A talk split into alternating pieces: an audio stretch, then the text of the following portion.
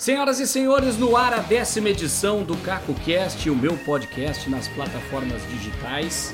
E chegamos ao final do ano e temos ainda a oportunidade de gravar essa décima edição com um cara que é nota dez. Clairton Brown, especialista em marketing, branding, inovação, C E O da Sebraum. Seja muito bem-vindo ao CacoCast. Tudo bem, Clairton? Tudo ótimo, Caco. Olha só, muito feliz por estar aqui pelo convite nesse teu último podcast do ano, né? E sem dúvida, abrilhantando esse projeto que é maravilhoso, né, cara? Parabéns, o projeto tá, tá lindo, assim. Muita coisa boa, muita notícia boa e muito conteúdo interessante. A gente vai falar de muitas coisas, até, claro, podemos debater um pouco do que é esse ano gravando podcast, claro. e, e, e o fato dele dele estar tá sendo projetado em vários países. Isso é muito interessante. Mas eu estou muito feliz, Clairton, que a gente caminhou por aqui. Cara, são sempre... seis salas espetaculares. Cara, dentro dos estúdios da Focal em Porto Alegre aqui, que é um lugar espetacular. E claro, na décima edição é a primeira vez que gravamos aqui. E o, e o nosso ouvinte do podcast vai sentir a diferença da qualidade do áudio, que também é nota dez a partir de agora. Impressionante. De parabéns, porque assim, ó, orgulha ser gaúcho, orgulha ser brasileiro quando tu vê pessoas empreendendo no país, né? E isso aqui é de primeiro mundo. Sinceramente... Uh, acho que Porto Alegre, o Brasil merece esse tipo de coisa, esse tratamento, porque tu tá, em, tu tá numa capital no extremo sul do país, com uma qualidade de, de projeto, uma qualidade de, de, de serviço que ele pode prestar. O estúdio realmente é impressionante. Clairton, hoje com marketing dentro da área da comunicação, mas tu já estivesse na linha de frente da geração de conteúdo, hum. em veículos de comunicação. Como é que foi a tua história na comunicação? Como é que tu foi parar nisso? Desde a tua formação, tu tem um pouco também disso no teu D N A, desde criança, de gostar de áudio, de vídeo, de fotos? Caco, é uma coisa interessante, assim, eu devo tudo que eu tenho hoje à música, né? É uma coisa bem interessante. Por quê? Uh, eu, desde pequeno, eu, eu, as minhas capas de caderno tinha marcas em cima das capas de caderno, né? Então meu pai às vezes me xingava, mas claro, né? E até tomava algumas... Mas eu gostava de ver marca, mas isso nunca foi uma coisa que me... Ah, não, você vou trabalhar com marketing, não. Mas eu era D J, né? E sendo D J, eu conheci um, dois irmãos de Santa Cruz do Sul que... Que idade tu começou a ser D J? Ah, com quinze, né? quinze anos de idade. E eu conheci duas pessoas lá que tinham uma sonorização na época, que é o Cristiano e o Roberto Wegner, que me deram a oportunidade de tocar na sonorização dele, naquela época, Cosmos, né? Eles tinham... Enfim, daí tocavam em alguns lugares bacanas, né? Santa Cruz, Clube Aliança, Clube União, em vários lugares interessantes lá. E tinha uma casa no que era Zeppelin, que o Cristiano era residente. Então, eu acabei indo para esse mundo da música, achando muito interessante. Gostava de música eletrônica. Eu gosto de música. Eu vivo vinte e quatro horas... Eu tô em casa ouvindo música, eu tô no carro ouvindo música. Eu, às vezes tô no supermercado com fone ouvindo música, porque eu gosto. A música me, me deixa calmo. E o Roberto era um cara que trabalhava na R B S, lá em Santa Cruz, e ele gostou do meu trabalho, enfim, me indicou para a R B S, para trabalhar com áudio nos telejornais ao vivo. E eu entrei, né? E daí eu fiquei quinze anos na empresa. E nesses quinze anos de R B S, como veículo, trabalhando em veículo, trabalhei em Santa Cruz, trabalhei em Caxias, trabalhei em Porto Alegre, trabalhei, fiz trabalhos no Rio, São Paulo, enfim, né? Essa R B S e Globo me trouxeram muita... Lá que a gente se conheceu. É onde a gente se conheceu, claro, gente. Tu, tu era, tu era editor-chefe do jornal que nós fazíamos, gravávamos juntos lá, né? E vários... O R B S Sport. R B S Sport. Não, e quantos ao vivo a gente fez juntos, transmissões de futebol, enfim. Então, eu como diretor de T V e você como... como o editor-chefe, muitas vezes editor executivo também. E isso me abriu a cabeça. E eu comecei a fazer marketing, né? Comecei a estudar marketing, achar esse mundo de marca uma coisa que sempre me fascinou. Por que eu consumo, né? E isso foi me, tra... me alimentando, cara, me se tornando uma paixão. Porque televisão foi uma coisa que eu nunca esperava em trabalhar. E eu entrei e me apaixonei. Porque a televisão, como qualquer tipo de, de mídia, ela envolve. Ela é uma coisa que... que ela tá, faz parte do dia a dia, né? Teu, meu, de toda a população no mundo, né? Quem não assiste um telejornal, quem não assiste um programa de entretenimento. Isso foi me levando para essa área de, de comunicação, só que o marketing me apaixonou pelo seguinte sentido. Sim. Uh, por que consumir? Qual é a conexão que uma marca tem com o consumidor? E muitas pessoas uh, jogam uh, no sentido de o seguinte, ah, mas eu vendo marca... Não, não, tu vende para pessoas. E é isso que me fascinou, eu entender os seres humanos. Por que, que os seres humanos consomem? Qual é a necessidade dele tomar uma água agora? Qual é o tipo de, é ter sede, né? Mas por que que tu vai escolher água tal e não água tal? Exato. Uma vez eu ouvi uma, numa palestra do diretor da Bentley, de marketing da Bentley, ele falou uma coisa assim, ele mostrou dois carros, né? Um que custava trinta mil dólares e um Bentley que custava mais de um milhão de dólares. E a pergunta era, a função do carro é a mesma, te levar de um ponto a outro. Por que que tu compra um Bentley? Então isso que me fascina, por que que tu escolhe a marca? Por que que tu consome essa marca? E essa história, a minha história da comunicação foi muito legal, porque depois eu saí de veículo. Eu fiquei Sim. quinze anos em veículo. E né? o que que, só dentro ainda, já que tu está saindo já da R B S desse período, Sim. o que que tu aprendeu com essa marca R B S e com o padrão Globo? Porque muitas pessoas associam a marca só à imagem do que ela faz no vídeo, de grande qualidade. Claro, claro. claro. Mas a marca mesmo, como marca... Globo, que tem um padrão de qualidade que muitas vezes as pessoas não se dão conta, assistindo a todos os programas, todos eles têm um critério, tanto no entretenimento como no jornalismo, que a gente fazia mais. Tu fazia também entretenimento, mas eu mais o jornalismo. Tem um padrão, tem uma linha de produção que segue um padrão. Isso também é uma marca, né? Que ela não é palpável, ah, né, Clairton? Claro, com certeza. É... Com certeza. Eu acho que uh, a oportunidade que eu tive de trabalhar no grupo R B S, Globo, enfim... É uma oportunidade única, tá? Porque nós estamos falando de um veículo de comunicação que ele é muito grande, dois veículos de comunicação muito grandes.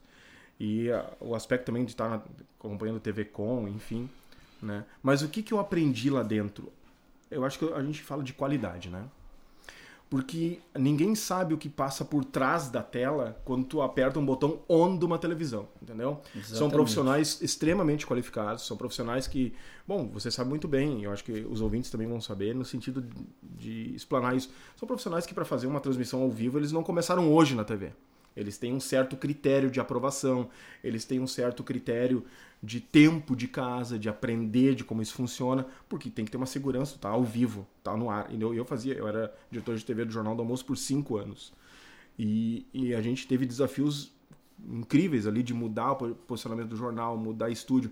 Isso tudo requer muito treinamento. A gente passava às vezes semanas e semanas fazendo o programa ao vivo, diariamente, e nos finais de semana treinando o programa que ia estrear, com um novo cenário, movimentação de câmera. Então, o, o que, me, o que me mais me fascinou e que mais me deixou pronto como profissional, porque foi uma escola, eu devo muito às pessoas que eu encontrei lá dentro também, porque é isso que faz a diferença, Caco. Eu posso abrir dez televisões, mas o, o material humano, as pessoas que estão lá dentro que fazem a diferença. Sabe, os profissionais que estão lá dentro querendo fazer, estruturando um padrão de qualidade. Eu acho que eu te respondo essa pergunta nesse sentido. Eu acho que o que eu mais aprendi foi que eu conheci pessoas incríveis dentro dos meus quinze anos de televisão. Né? Pessoas que hoje servem como muitos exemplos. Né? E que de vez São vez... referência, são, né? Como até próprio você. Quantas histórias de televisão você tem, né? Rádio, televisão. Então isso acaba, hoje para o marketing, isso me, me traz uma certa sustentação no sentido de, não, se eu... Às vezes, eu, eu, eu faço um exercício muito claro. Se eu fosse fulano, eu faria o que nesse momento? Tu entendeu? Sim. E isso porque eu não sou aquele deunismo, entendeu? Ah, eu faço... Não, não, não. Tu tem exemplos de vida, tu tem exemplos de conexão, tu, tu, tu começa a te lembrar de pessoas que trabalharam contigo, que foram teus superiores, foram, teus, foram abaixo de ti, foram os teus colegas, entendeu? Mas que cada um deles tem a sua função e isso faz tornar a R B S, o grupo, entendeu? E o grupo, né? Acho que a televisão no Brasil em si, Sim. sabe? Eu vejo televisão fora do país e eu orgulho muito. Eu me orgulho muito de ser brasileiro, primeira coisa é isso, tá? E, e, e segundo que eu, a televisão... Todas as redes de T V, a gente é muito forte. Não, a televisão, entretenimento, criação. Olha, olha esse estúdio. O brasileiro tem isso, entendeu? De empreender. Então, resumindo, eu acho que a qualidade no Brasil, em todo... Não estou falando só de R B S e Globo. Estou falando de T V fechada, G N T. Estou falando de S B T. Olha que é o Silvio Santos, cara. É um exemplo mundial de comunicador. Então, eu acho que o Brasil tem que olhar isso um pouco para dentro. A C N N tá vindo pro Brasil agora, não é porque o Brasil é bonito ou feio, porque o Brasil é realmente é o Brasil, cara. Eu saio... Não, pro... e ela tá vindo com uma força porque ela sabe que a concorrência é muito forte. Aí aqui. Eu ia chegar nesse sentido. Ela não tá vindo para um país que não tem dono.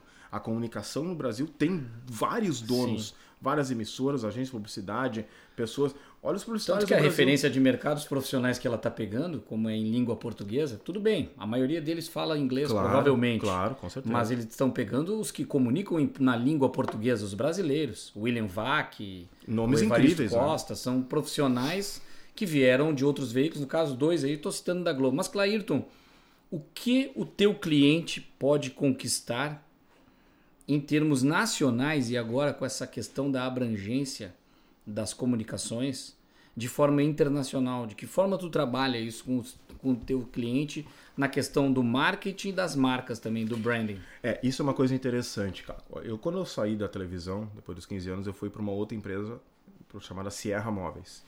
Tá? A gente trabalhou muito lá. E lá eu entendi muito essa questão de como o, o produto brasileiro ele tem uma... uma um, Uma, uma aceitação, um carinho fora do país, né? E daí eu ficava olhando marcas lá fora, marcas aqui dentro, a empresa produzia muito para o exterior, produzia para alguém, e daí eu fiquei olhando assim, ah, pois é, o brasileiro ele, ele consome muita coisa que é do exterior, né? E às vezes, muitas vezes dá muito mais valor. E as marcas brasileiras começaram a mudar, elas começaram a ter um padrão internacional. E o mais interessante nessa questão também é a questão que a comunicação daqui para fora Ela, ela se torna muito fácil. A comunicação do Brasil para fora é mais fácil do que internamente. Claro. Por quê? Porque o Brasil já vende. O país já vende. Entende? O, o, o, as nossas, as nossas, a nossa cultura, as nossas belezas naturais, o nosso jeito de ser do brasileiro já vende. Então, um produto produzido no Brasil ele tem muita aceitação lá fora. Eu tenho clientes, por exemplo, eu tenho indústrias de imóveis também que eu atendo, que hoje eu tenho a Sebraum Branding. Depois que eu saí da Sierra, eu montei a Sebraum Branding. Né? Hoje eu tenho um leque de clientes de todos os níveis. Eu tenho níveis tanto de faturamento como também eu tenho profissionais liberais, médicos, dentistas, empresas. Eu tenho prestadores de serviço, consultorias, que é uma coisa interessante, né? Eu atendo duas consultorias, a Consulpaz e a Proativa, entendeu? E aí a treze, a Botomé, são consultorias, mas elas precisavam de posicionamento de marca interno. Só que é incrível, quando tu sai, aquilo que você me perguntou, quando tu sai daqui e vai pro exterior, a aceitação do Brasil é incrível, cara. E às vezes a gente não tem noção disso. Não, né? Tem noção. Porque assim, acha ó... que vão nos enxergar só como não. referência musical, artística, não. de futebol, e não. Como empresa, empresário também, como produto, como eu vou te dar produtor um exemplo. De conteúdo. Eu posso falar de marca aqui, né? Eu vou te falar um exemplo de um cliente claro, meu chamado tá Delinea. Delinea, tá? Ele teve agora um, um, um cliente brasileiro, olha só, ele foi embora para os Estados Unidos, sobre negócio e tal. E ele pediu um móvel que ele queria que fosse produzido pela Delinea aqui. Aqui em Viamão, a indústria, tá? Mas ele queria ser produzido aqui. Tá, foi feito o projeto, mandado para a Delinea, ele embalou e mandou para os Estados Unidos. E consegui, e estava com uma, uma pequena dificuldade de conseguir um montador no horário que ele queria. Sabe o que, que o cara fez? Ele montou sozinho o móvel. Com extrema qualidade. Por quê? Porque os móveis já saiu daqui, era simplesmente encaixar. Ele é produzido, ele é, ele é produzido de milímetro a milímetro. Esse é o padrão nacional, tu entende? Então, essas coisas as pessoas não entendem, que o Brasil tem muito disso. Tem muitas empresas, empresários, marcas, que lá fora... Eu, eu, eu vou muito ao Uruguai. Quando eu, eu, ve, eu ouço falar de marcas lá no Uruguai, assim, que os caras eles idolatram marcas brasileiras. Não, eu fui a... É interessante isso, tu tem razão. Eu fui a Miami há dois anos atrás, entrei numa loja de roupa, não lembro na, que loja, na Lincoln, que Lincoln. Só tem lojas uh, espetaculares e de grife. Entrei ali numa para olhar a camisa, enfim, era uma loja masculina. E eu tava com um sapato azul, completamente diferente do que, do que poderia ter nos Estados Unidos naquela região claro. De Miami. Hum. O vendedor da loja ficava olhando para os meus pés, olhando, olhando. Aí, posso te perguntar uma coisa? De onde é que é esse teu sapato? Eu digo, isso é da Enzo Milano, de uma fábrica em Ivoti, no Rio Grande do Sul. Que é uma grife aqui de roupa masculina. E ele, cara, não tem nada parecido com isso aqui. Eu fiquei pensando, olha que oportunidade que tem para uma marca como essa e tantas outras que tem de roupa que a gente acha, ah, a grife é só de lá. Não, a nossa também lá, pela criatividade e a qualidade do produto. É, eu vou te falar uma coisa assim, que é uma frase que não, que, de um cara que não tem nada a ver com, com, com marketing, que se chama Albert Einstein. A frase dele diz o seguinte, diz o seguinte: se esforce não para ser um sucesso, mas para ser valioso. E é isso que acontece. Porque o sucesso é relativo, Caco. Entendeu? Aquela xícara pode ser, que nós estamos aqui no estúdio, que tem algumas xícaras que a gente está tomando um café aqui, uma água, para o ouvinte entender. Ela pode ser bonita, ela pode ser preta, mas tipo assim, colorida, enfim. Tá, mas ela pode ser um sucesso para ti, não para mim, porque meu gosto é diferente, certo? Mas quando uma marca tem valor, não importa aonde ela está, se ela está nos Estados Unidos, se ela está no Rio Grande do Sul, se ela está no interior do Rio Grande do Sul. E é isso que eu falo para os meus clientes. Eu disse assim, a gente não pode ser um sucesso, porque o sucesso acaba, certo? Quanta coisa que tu vê assim que é um sucesso, tem uma tendência... Que explode. Acabou. E eu chamo isso de teoria da festa. Isso é uma teoria que eu criei, tá? Sim. O que é a teoria da festa? A teoria da, da festa é o seguinte, ó. Festa, festa, festa, daqui a pouco... Ah, a festa vai acabar. E aí? O cons... Existe valor para isso? Então, quando eu... agora a gente está também desenvolvendo, um... ajudando uma empresa a desenvolver um produto novo. E a primeira coisa que eu perguntei na reunião de pauta foi... Esse produto tem valor ou ele é simplesmente um, um, um usual por um tempo, que é um sucesso? Eles ficaram se perguntando isso. Então eu acho que é isso que o Brasil está sendo também, entendeu? A gente deixou de, de ser... E não é por questões políticas e nada, o Brasil sempre Sim. foi forte. Mas a gente tem uma coisa, Clairton, hum. que é, às vezes, uma empresa tem o, o produto, tem um serviço, é uma consultoria, claro. Mas ainda não está com a relevância da marca. Uhum. E tu pegou o estigma, né? Dá para dizer, tu é o criador de marcas. O cara já tem o produto e tu cria a marca para ele. Porque alguns se aprimora a marca, já tem nome, já tem marca, é bonito, tá bacana, mas tu cria a marca. Ao ponto de tu dizer, às vezes, assim, cara, não é por aí. O teu produto é maravilhoso, mas a tua marca nós vamos fazer da seguinte forma. E tu encaminha com toda uma estratégia, que às vezes a pessoa acha que é só um logo, só uma cor. Não, Tem não. um critério por trás disso. É, Caco, assim, ó... Eu, mas por que eu, criador de marca? Eu devo isso aos meus colegas de marketing. Eles vivem falando isso aí, né? É, eu, chego, eu cheguei esses dias num congresso, ah, chegou o criador de marca, chegou o criador... Eu, eu agradeço eles porque realmente é um, é um reconhecimento dos meus colegas, né? E assim, ó... A, a, o que acontece? Por que criador de marcas? Porque é como você falou, uma marca ela não é uma representação gráfica. Uma marca é muito mais que isso. Ela tem que ter um, ela tem que ter um produto, ela tem que ter um serviço, ela tem que te entregar valor, tem que entregar uma solução. Então, quando a gente, quando na Sebraum, a gente às vezes, que nem agora, eu tive um, um em julho, um cliente, ah, eu quero, gostei disso aqui, cara, não, tudo bem, não, tudo bem. Mas uh, uh, eu quero que... Ele me olhou assim, não, mas eu gostei desse nome. Não, esse nome não vai ser. Ele ficou brabo uma semana comigo. Pois é, isso é isso. Porque o, o dono do negócio ele é muito apegado, claro. Né? Claro. E aí ele já falou com a esposa, com os filhos, não, o ele... primo, genial, essa é a tua marca, sensacional. E aí tu diz pro cara, não é isso aí. Não, o cara queria... Ele ficou uma o semana de mal comigo. Só que daí nessa semana a gente conversava pontualmente por WhatsApp, trocando áudios e tal. Aí sexta-feira ele disse assim... Tu tinha razão. Vamos focar em tal coisa. E a gente focou. Hoje já é um sucesso. Nós estamos falando de quatro meses de lançamento. Eu não posso falar ainda porque a gente tem um crescimento em cima da marca. Mas é como você falou. Até isso é estratégico. Isso é uma estratégia. Porque assim, ó, eu não posso simplesmente achar que uma representação gráfica, um desenho é uma marca. Por trás disso tem muita coisa. Tem muito pesquisa de produto, atendimento, treinamento de equipe, posicionamento, mídia. Mídia. Pois eu ia chegar na mídia, Clairton. A mídia... tradicional, ela, ela, por exemplo, numa televisão, até hoje, assim, no rádio, ele tem o seu público. Mas ele não, ele não consegue ser direcionado apenas pelo segmento. Claro, se o programa é mais popular, ele vai ter, provavelmente, o telespectador, no caso da T V, um, um público mais alinhado com aquele tipo de produto. Mas nada é tão direcionado quanto hoje as possibilidades da internet, do Google, do Facebook, dos anúncios que são feitos e também da própria geração de conteúdo que ela se multiplica nesse aspecto. O que, como é que tu vê esse novo mercado da era digital, essas possibilidades em qualquer tamanho e em qualquer lugar? Não tem dimensão uhum. para isso, né? Bom, uh, eu sou especialista em Google, tá? Eu me especializei em Google e redes sociais. Por quê? Porque uma viagem que eu fiz para os Estados Unidos, eu comecei a entender que o americano vai estourar o teu tempo, tá? Vou te dizer para ti que nosso programa vai estourar hoje. Mas eu não tenho... Estou... Não, só tô dizendo que... Tem eu, tempo eu, de estúdio só. Eu falo muito, entendeu?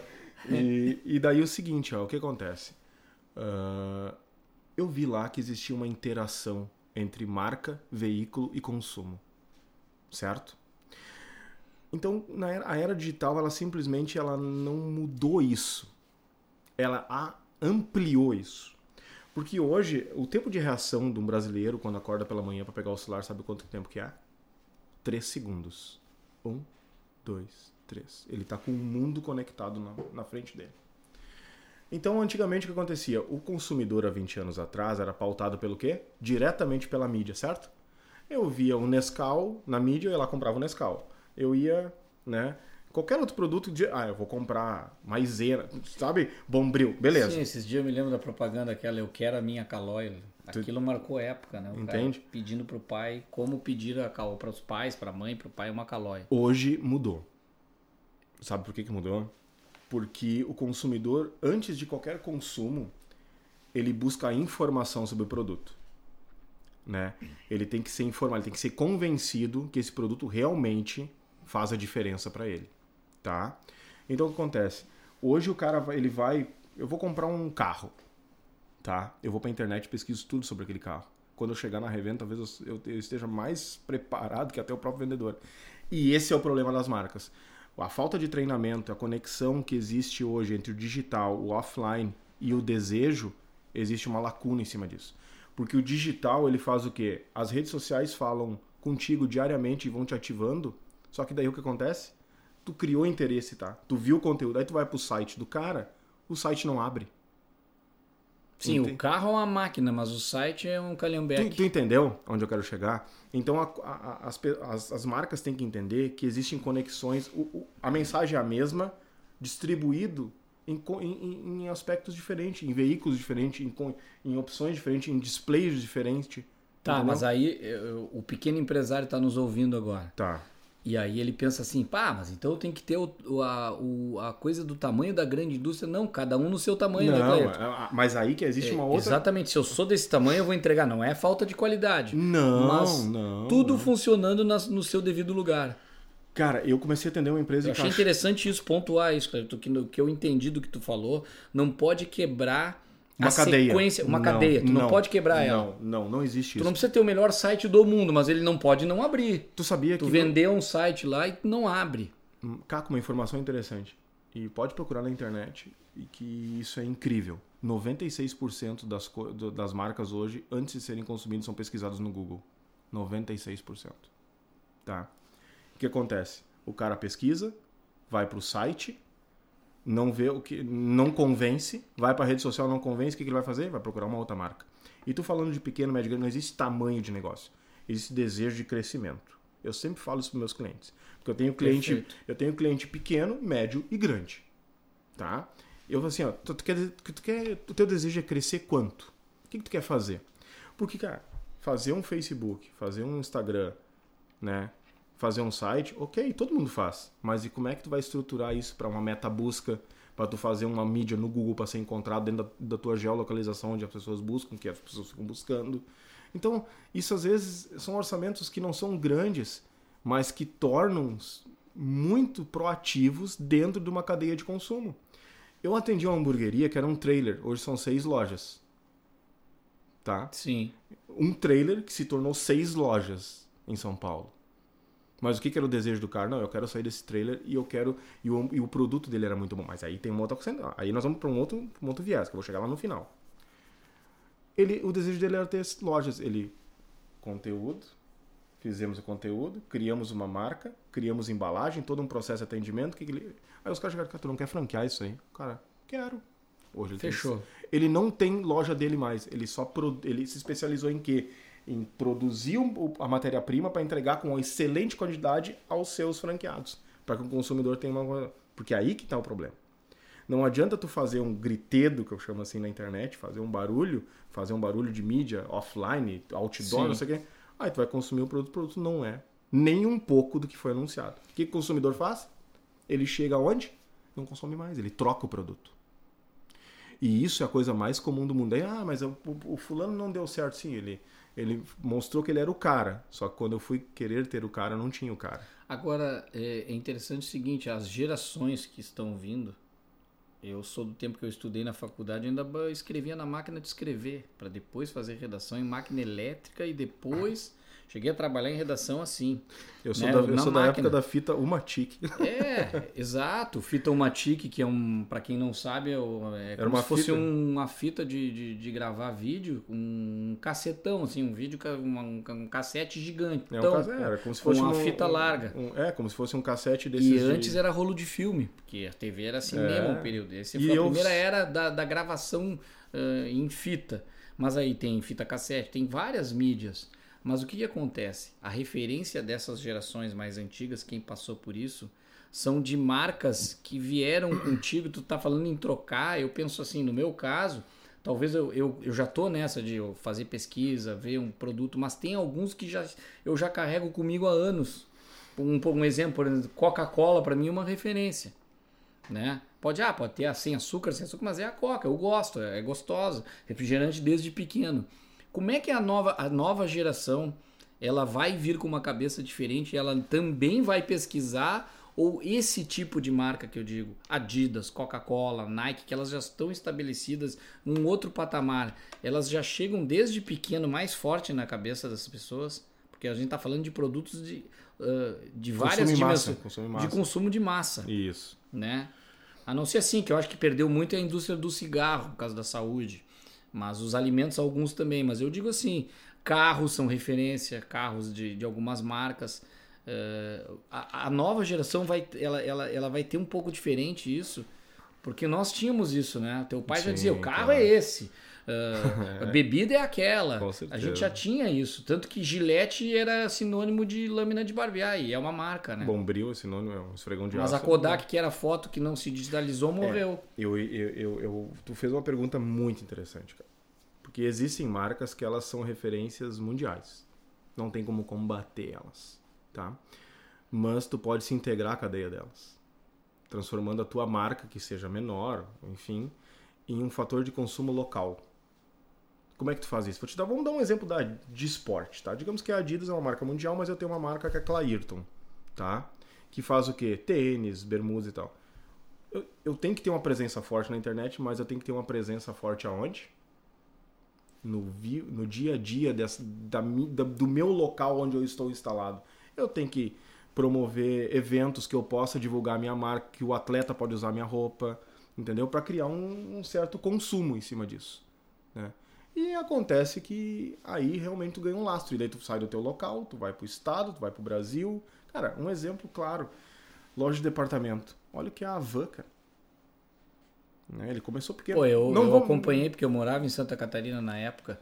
Né? E, e a Havan era em Brusque. Não a vou... gente pegava o carro para ir comprar malhas, era mais por malha também, na Havan em Brusque.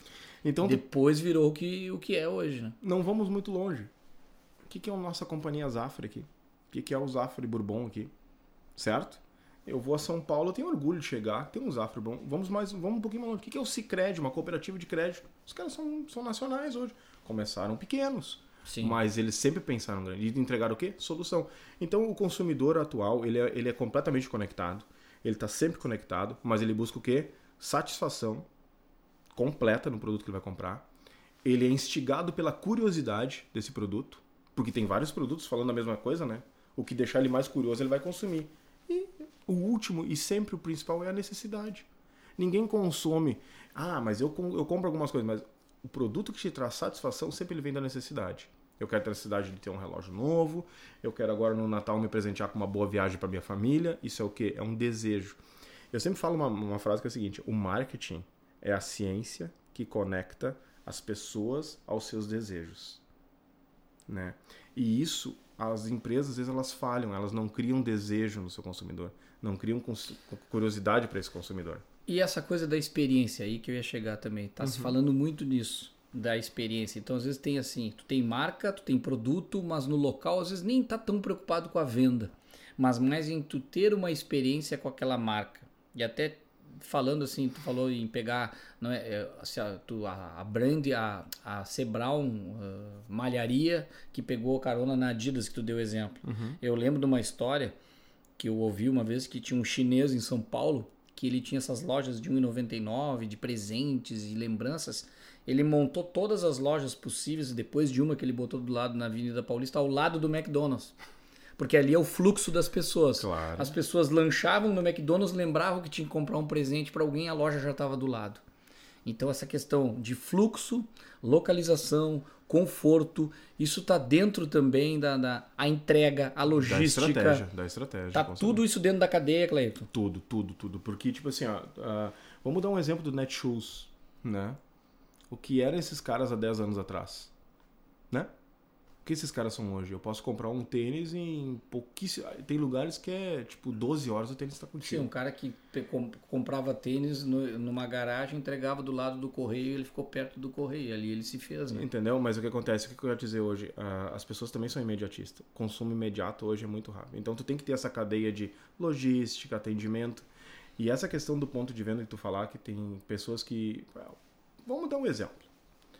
A Apple vende muito nas lojas, mas as lojas não são simples lojas, são uma experiência. Tanto que tu chega numa loja, por exemplo, aqui em Porto Alegre, ou tu chega lá em, em Nova York, tu tem o espaço Apple, tu pode abrir teu app, ficar ali conectado, olhando. Isso são experiências, é consumo de marca, entendeu? É, é, é a integração do ser humano com o produto, que isso eleva o quê? A tu perceber que essa marca ela é importante pro teu dia a dia. A marca que for importante e estiver no teu cotidiano, entendeu? Ela nunca mais vai deixar de ser consumida por você. Eu vou te dar um exemplo. Muitas vezes uh, a Levis usou uma frase assim, ah, já usou a sua Levis hoje? Uhum. Certo? Então o que aconteceu por muito, ah, vou lá comprar uma Levis. Ninguém falava em comprar calça jeans, ia lá comprar uma Levis. Exato. Então ela virou cotidiano. E isso é um erro. De, eu, eu vejo estratégia de, até de clientes, de, porque a gente no mar a gente discute muito alguns colegas, ah, aconteceu isso com o meu cliente, o que, que você acha? Que às vezes o cliente, ele, o meu cliente, não estou falando do cliente final, claro. O meu cliente de cliente Sebraum, ele olha assim, ah, mas eu acho que isso aqui não, não tá, mas nós não vamos humanizar claro. A marca. As pessoas ficam batendo marca, marca, produto, produto, produto, mas a gente não humaniza a marca? Isso não vai mudar. E a eficiência dela, né? Às vezes eu, eu que tenho uso MacBook, por exemplo, aí às vezes eu vou num lugar, cara, ah, não tô conseguindo, não, não sei, tá travando o meu negócio. Tá, mas tu já teve Mac? Não, pois é, então experimenta o Mac, se tu não gostar, aí tu, tu troca, mas experimenta. A eu... primeira é bem que tu falou, tu experimenta, ele te dá tudo aquilo que tu precisa e ele não te deixa na mão. Ele funciona e tudo é de muita qualidade. Eu vou dar um exemplo para vocês. Eu, uh, antigamente tu queria, vamos falar de, de perfumaria, tá? Tu chegava num, num supermercado, tu tinha o que? O espaço do homem era limitado a uma gôndola, né? Uhum. E o espaço feminino, enfim, com uma, com uma infinidade de produtos. Hoje tu tem gôndolas e gôndolas com produtos masculinos. Por quê? Porque se criou uma experiência de consumo disso e se criou... O que, que uma experiência de consumo faz depois dessa experiência? Tu tem noção disso? Não. Ela vira hábito. Sim, é, então exatamente. Eu sempre bato em cima disso. É que nem cerveja, vamos falar. Antigamente eu tinha três rótulos. Hoje tu vai no supermercado, tu tem rótulos, vinhos... chocolates, sabe? Os, o brasileiro tá hoje dentro de uma cadeia muito interessante, entendeu? Desse sentido de, de, de ter a, a propriedade de consumo e o mais interessante, tem marcas mundiais que, que experimentam produto primeiro no Brasil e dizem assim, o McDonald's é uma, e diz o seguinte, se funcionar no Brasil, funciona em qualquer parte do mundo, porque o brasileiro tem um nível de exigência assim, assim, assim, assim. Assim como o Rio Grande do Sul tem isso também, tem. Né? Tem, Teve aquele tem. refrigerante que tentaram botar aqui uma época, o tal do Mountain Dew no Rio Grande do Sul. Se der certo no Rio Grande do Sul, a gente joga para o país. Durou um período, não deu muito certo. E existem tinha produtos... gosto de vitamina C, daquele Cebion, e é. não pegou. E existem produtos que são testados no Norte, Nordeste, Centro-Oeste, São Paulo, que por são perfis. Por, por, por, por perfis. Eu tive um cliente que a gente fez totalmente um teste de produto no Ceará. No Ceará. Porque o... o, o o cearense entender esse produto e nos dar um feedback diferente. E deu. E a gente mudou totalmente o produto para lançar no Brasil. E deu certo. Entende? Clairton, um bate-pronto rápido aqui. O Brasil. Primeiro que eu sempre falo que eu tenho, eu tenho sangue alemão, né? Que eu sou de origem, sou de descendência germânica. Tenho coração gaúcho.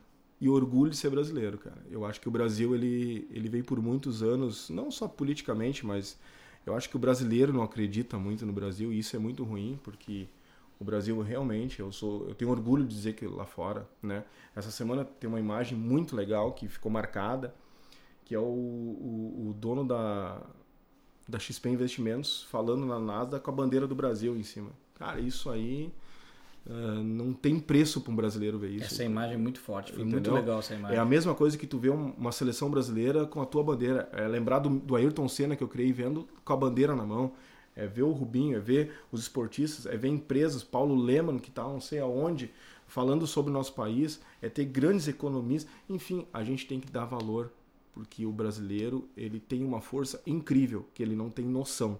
E não é Rio Grande do Sul, não, é todo o Brasil. O brasileiro tem uma... A gente mora num país transcontinental, né? Pensa nisso, a gente... Se eu, se eu for a Santa Catarina, tem um outro sotaque, um novo jeito de comer, entende? Então o brasileiro tem muita força. Então o Brasil, para mim, é o seguinte, é sinônimo de orgulho. É, é impressionante essa questão, Clairton, dos brasileiros no esporte. A gente pode fazer uma analogia que está faltando esse reconhecimento de alguns empreendedores brasileiros que fazem mais ou menos a mesma coisa. Essa, agora o Ítalo, essa semana, né, foi... Foi o campeão mundial de surf, é o terceiro.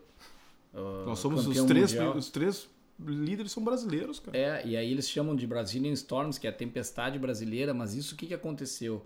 Uma turma de empresários brasileiros dessas marcas de surf foram para os Estados Unidos, foram morar no Havaí, os seus filhos começaram a surfar, eles incentivaram a ter, eles viram que era lá isso e eles começaram também a saber patrocinar caras de raiz. O Medina é criado em São Vicente, ele não é desses meninos do Havaí, filho de empresário de surf, mas eles conseguiram criar esses caras e tem esses fenômenos aí que o Gabriel Medina foi o vice-campeão, mas já tem dois títulos mundiais. Então isso é um exemplo do que pode ser feito em outras áreas do Brasil em termos de investimento, investimento e, e reconhecimento, né? Não. Porque se a gente ol- olhar hoje o Brasil como esporte, o país do surf, como já foi do vôlei um período e com um cara só já foi o país do tênis com o Guga e do automobilismo por muitos anos com vários e o principal deles o Ayrton Senna, que não está mais aqui, era um não, gênio. Não, tem Emerson Fittipaldi, tem Rubinho Barrichello, Nelson, Nelson Piquet, Piquet cara, claro. Nomes incríveis, entendeu? Não, e, e, e esses dias eu estava conversando com uns caras que eu gosto de conversar muito, que que foi meu, meu, meu chefe, foi um dos caras que me incentivou aí para essa questão do marketing também, que é o Armando Job. Nós falávamos justamente sobre isso, né? Como o Brasil é visto, porque ele é economista, ele me dá alguns, alguns insights econômicos assim, que eu acho interessantíssimos. E como a gente... Cara, a pergunta que, eu, que ele me fez e eu fiz depois para ele, realmente, quem não quer investir nesse país? Quantos milhões de habitantes tem aqui? Com poder de consumo enorme. O que falta para nós é literalmente vergonha na cara e assumir que bater no peito, ó, eu sou brasileiro. É só falta Sim. isso. E a infraestrutura que tem que ter investimento, não, isso vamos, tem que retomar. É, nós vamos numa... É, é uma um programa que, só para isso. Porque, assim, aí ó, é que falta ferramenta, né? É, mas aí acontece o seguinte... O fator humano que é o principal nós temos. Nós temos. É isso que eu cheguei já. Dando nós, as ferramentas, o tanto é que lá fora o brasileiro numa, voa. É como, como eu falei no início aqui, eu não vendo de marca para marca. Eu vendo de pessoa para pessoa. Quem consome é pessoa. E o Rio Grande do Sul, Clairton? Cara, é, eu gosto do Rio Grande do Sul, gosto muito daqui e quando eu tô fora daqui as pessoas falam muito bem do, do estado também. E eu acho que o Rio Grande do Sul ele vem passando de um, um momento bem crítico assim, em algumas áreas, né? Mas aqui é uma coisa incrível, né? Eu trouxe um, um amigo meu uma vez de São Paulo para cá e a gente fez, foi serra, foi fronteira, foi litoral... Uh, uma região metropolitana e tal, ele dizia assim, cara, vocês têm tudo aqui. Tudo. Vocês, vocês têm uma Europa que Bento Gonçalves, Caxias, Gramado, Canela, São Francisco, enfim, não, não quero não é Petrópolis. Vocês têm uma fronteira com cria gado, vocês têm uma agricultura pujante. A gente tem, tem vinícola de serra, tem vinícola de campo, tem, tem vinícola, oliveiras tem agora. Oliveiras, né? Tem... Uh, tem fumo, soja, arroz... Indústria. indústria não, a indústria, a indústria no Rio Grande do Sul é algo fenomenal, né? Porque o empresário daqui tem que dar os parabéns, né? Com todas as dificuldades que tem, carga tributária alta, e ele consegue gerar emprego, porque eu trabalhei em indústria, né? Eu, trabalho, eu fui diretor de marketing de uma indústria, e hoje eu tenho várias indústrias que eu atendo, e eu vejo dificuldades dos meus clientes, carga tributária, insumo, logística por causa da infraestrutura, entendeu? Eu acho que o Estado, ele... Eu acho que... Muita burocracia. É né? muita burocracia, tá? Eu não gosto de me meter em área política, mas eu acho que a gente está uh, anos e anos uh, sofrendo, né? Mas eu acho que o, o Rio Grande do Sul ele tem jeito. Eu sempre acredito no, no positivo e eu acho que eu estou vendo algumas situações de melhorias, né? No âmbito de, de segurança pública, né? No âmbito de que é, é pouco, mas está sendo feito, entendeu? Acho que não, saúde e segurança, saúde, pública segurança foi pública. Investido bastante. É, entende? Eu acho que falta um pouco de infraestrutura, mas são coisas que eu não domino, eu não domino política, mas esse também é um problema do brasileiro, tá? O meu avô dizia uma coisa muito interessante, ele dizia o seguinte, ó, as, o Brasil não dá bola para política, né? Isso é um problema que um dia isso vai fazer falta. Tu vê. Até eu ia te perguntar, o que que, o que, que tu vê para os próximos anos? Tendências aí, não precisa nem ser os próximos, tendências para dois mil e vinte, coisa muito... O mercado, o mundo está muito rápido, acelerado. É, como eu trabalho... Está vindo muito... a C N N para o Brasil, é, ela vai estrear esse ano. Vai ser a primeira, tá? Pode anotar o que eu estou falando. Vai ser a primeira, mas tenho certeza que vai vir Deutsche Welle, vai vir N B C. Ah, eu pensei é... que tu disse que ela vai ser a primeira, vai em audiência já vai tomar conta. Não, não, não. não. não. Tô dizendo que ainda não, né? Demora um pouco. Não, até porque... Mas no segmento dela, ela vai ser a Ela vai uma estar, das grandes uma, referências. Uma das grandes referências, como tem Band News, Globo News, Record News, então a gente tem claro. grandes, grandes referências. Porque a que nossa... bom, né? Que está abrindo bom, esse mercado. Né? Não, é que eu acho que informação, ela, ela, ela, ela sendo bem tratada, não tenenciosa, ela, ela é importante para tudo. O jornalismo é importante para tudo, a informação, a comunicação é importante para tudo. Mas até tu... um parênteses, até eu acho importante colocar isso, Clairton, porque a questão do fake news, tem que tomar cuidado isso, que as pessoas, elas pegam notícias em WhatsApp e, e às vezes é o que elas querem ouvir, o que elas pensam, mandam para ti no WhatsApp de um blog. Eu tenho blog, mas eu sou jornalista, eu, diplomado com registro profissional, poderia ser um blog até de um médico, não tem problema, mas ele tem fachada. Pense bem, quando você recebe uma informação, ele tem que ter uma referência. Ou ele é um profissional que tem um registro, ou o site dele tem um endereço, tem uma fachada. Tu sabe onde ele está. Essa é a diferença. Eu posso discordar de uma opinião da Globo, da Bandeirantes, da Record, achar que estão manipulando. Tem todo o direito. Mas eles têm fachada. E se alguma coisa for errada, colocada de uma maneira ofensiva, né, Clairton? Tem a legislação claro. Para isso. Tu pode processar o veículo de comunicação. Agora, o fake news, tu não sabe nem quem que processar, é, tu o, não sabe de onde é que vem. O problema aquilo. do fake news é o Tem seguinte, que cuidar né? isso aí. Não, agora, problema. alguns fakes e, e boatos que saem são importantes para que isso seja apurado. Também ah, é importante. Aí que eu ia chegar. É legal isso. Aí que eu ia chegar. Ah, pra, pra, pra ligar uma, o cérebro do cara. Uma mas... pulga atrás do olho. Tem alguma coisa errada, porque é a segunda vez que eu recebo isso. Tem... Mas vamos investigar, já não é a verdade ali. Aquilo é a pauta. Esses dias eu estava ouvindo... Não a notícia. Eu estava ouvindo um negócio muito interessante sobre isso. O problema não é a fake news. O pior, é o problema é quem transmite, ele acredita na fake, na fake news. Entendeu? Propaga uma fake news e acredita nela. Esses dias um amigo meu propagou um negócio, compartilhou, liguei, cara, é o seguinte, tá, não é assim. Ó. Eu sou da área, não é isso aí. Não, não é. Ele acreditou. Até que começaram a dar-lhe pau nele nos comentários do Facebook e ele me ligou. Cara, tu tinha razão, eu apaguei lá. Eu digo, cara, eu tinha... esse é o problema. Mas aí surge isso que você falou, que eu acho que é importante. As pessoas vão atrás da informação. E depois que ela vai atrás da informação, uh, isso vira uma verdade absoluta, né? E não tem mais o que fazer. Esses eu chamo esses caras... Tu nunca de... recebeu assalto? Cara. E o cara disse que é no teu bairro. Aí eu, aí eu peguei e tive o trabalho de ampliar a imagem. Que aqui no bairro, nós estamos em Porto Alegre, né? Tem gente nos ouvindo em várias partes do Brasil. Tem um bairro aqui, Petrópolis. Ah, assalto no Petrópolis, ó, esse golpe está acontecendo. Primeiro que era o seguinte, foi ontem. Nós estávamos no inverno, os caras estavam de bermuda e chinelo de dedo. Eu digo, pô, em Porto Alegre, com dez, quinze graus de bermuda. Aí eu ampliei a placa do carro. Tá ali, Fortaleza, era um assalto em Fortaleza, no Ceará, numa esquina de Fortaleza. E dando que aquele golpe estava acontecendo ali. Como aquele do gás, não sei se recebeu, o cara explode um carro dentro do... Do, do, ah, porque falou no celular e explodiu a gasolina. Era, um, era no Rio é. de Janeiro, era só pesquisar. No Rio de Janeiro, um, um tonel aquele de gás, de G N V, explodiu. E não tinha nada a ver com celular dentro de carro. Se pode ou não pode é outra coisa, mas não era isso. E as pessoas falam, cuidado, não fale no celular que pode explodir o teu carro num posto de gasolina. Então são essas coisas que as pessoas propagam que tá errado, tem que cuidar, né, Clairton? Mas tu ia colocar outra coisa, eu só quis colocar esse exemplo aí. Não, não, é, eu acho que tu fala muito, muito bem sobre isso, sabe? Eu acho que as pessoas, elas, elas acabam uh, propagando uma notícia, acreditando nela e depois vira verdade absoluta, mas o que acontece? Eu, eu leio o que tem credibilidade, sabe? Eu não, e eu não propago nada que não tenha credibilidade, eu vou olhar a fonte. Porque eu chamo esse pessoal de mensageiro do apocalipse, entendeu? Porque a pessoa acha que tudo... Que... não, mas Muito não é... bom. É, é. Não, é que apocalipse o... now na internet. É. Não, é que o mensageiro do é apocalipse bravo. É aquele cara que, assim, tem sol, pá, que coisa. Mas ele gosta sol, dessa reação, entendeu? Né? Aí tá chovendo, pá, tá chovendo, eu não posso é, sair de casa. É, aí ele é. vai pra internet, ele, ele vê tanta... Ele, assim, a timeline dele é lotada de coisa boa. Ele já achou um problema. Ah, esse aqui que eu vou propagar. Então é o mensageiro do apocalipse.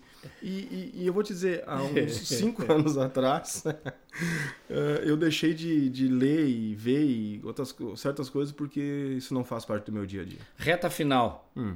O que já leu e, e indica para as pessoas? O que está lendo nesse momento, Clairton? Cara, eu, eu gosto de... Eu leio muito, né? Eu leio muita coisa da minha área. Eu leio, muito, eu leio muita coisa do, do, do que vem de normativas do Google, vem normativas do, das redes sociais, vem normativas de, de, de, de, de, de cases que, que tão, acontecem no marketing. Troco muita ideia com meus colegas de artigos que eles fazem, que eu faço. E... eu leio muito, cara, muito. Eu adoro ler. Eu, antes de dormir eu sempre leio. Eu gosto de filosofia, eu leio filosofia. Eu acho que tem a ver com o comportamento humano. Eu leio teologia, né? Eu gosto de ler notícia. Adoro ler notícia do celular, enfim.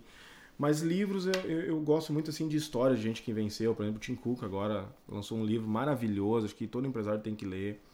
E esses dias eu estava numa livraria com um amigo meu, que César Greff. A gente estava caminhando e ele assim, cara... Tem um livro que eu acho que tu vai gostar, que é de insights e tal, que é Cresça um por cento ao Dia, do Fernão Battistoni, né? Cara, esse livro é um tá livro... Tá com ele aqui, Eu tô inclusive. com ele aqui, inclusive, trouxe pra ti. Capa pra ti... roxa. É uma capa roxa, bacana pra caramba. E, e eu tenho um soft touch na capa, que é o acabamento, é bem legal. E ele... ele... Sabe que quando tu veio com ele de longe, ele me lembrou um pouco a carinha do Smile? É, ele é bem interessante. Esse um por cento e o círculo... Mas ali... sabe o que, que é Eu interessante de... desse, desse livro? É que ele tem assim, exemplos que são uma página, uma página e meia, que tu pode ler uma... Quem não tem o hábito de leitura, eu tô, tô até indicando para quem... Mas quem tem também, né? Mas tu lê é... vários livros num só, na num verdade. Só. Várias histórias. E histórias bacanas. Pô, tem Albert Einstein, aqui tem Drago. Abre uma como... página e lê um trecho qualquer aí, vamos ver. Olha, olha só, eu, eu, eu, eu... Vamos, vamos ler do Lemann aqui, ó. Abri do Lemann aqui. Assuma riscos, né? Jorge Paulo Lemann é apenas o cara mais rico do Brasil. É um dos mais ricos do mundo, com uma fortuna avaliada a mais de vinte e três bilhões de dólares. Né? Algumas de suas dicas são fundamentais.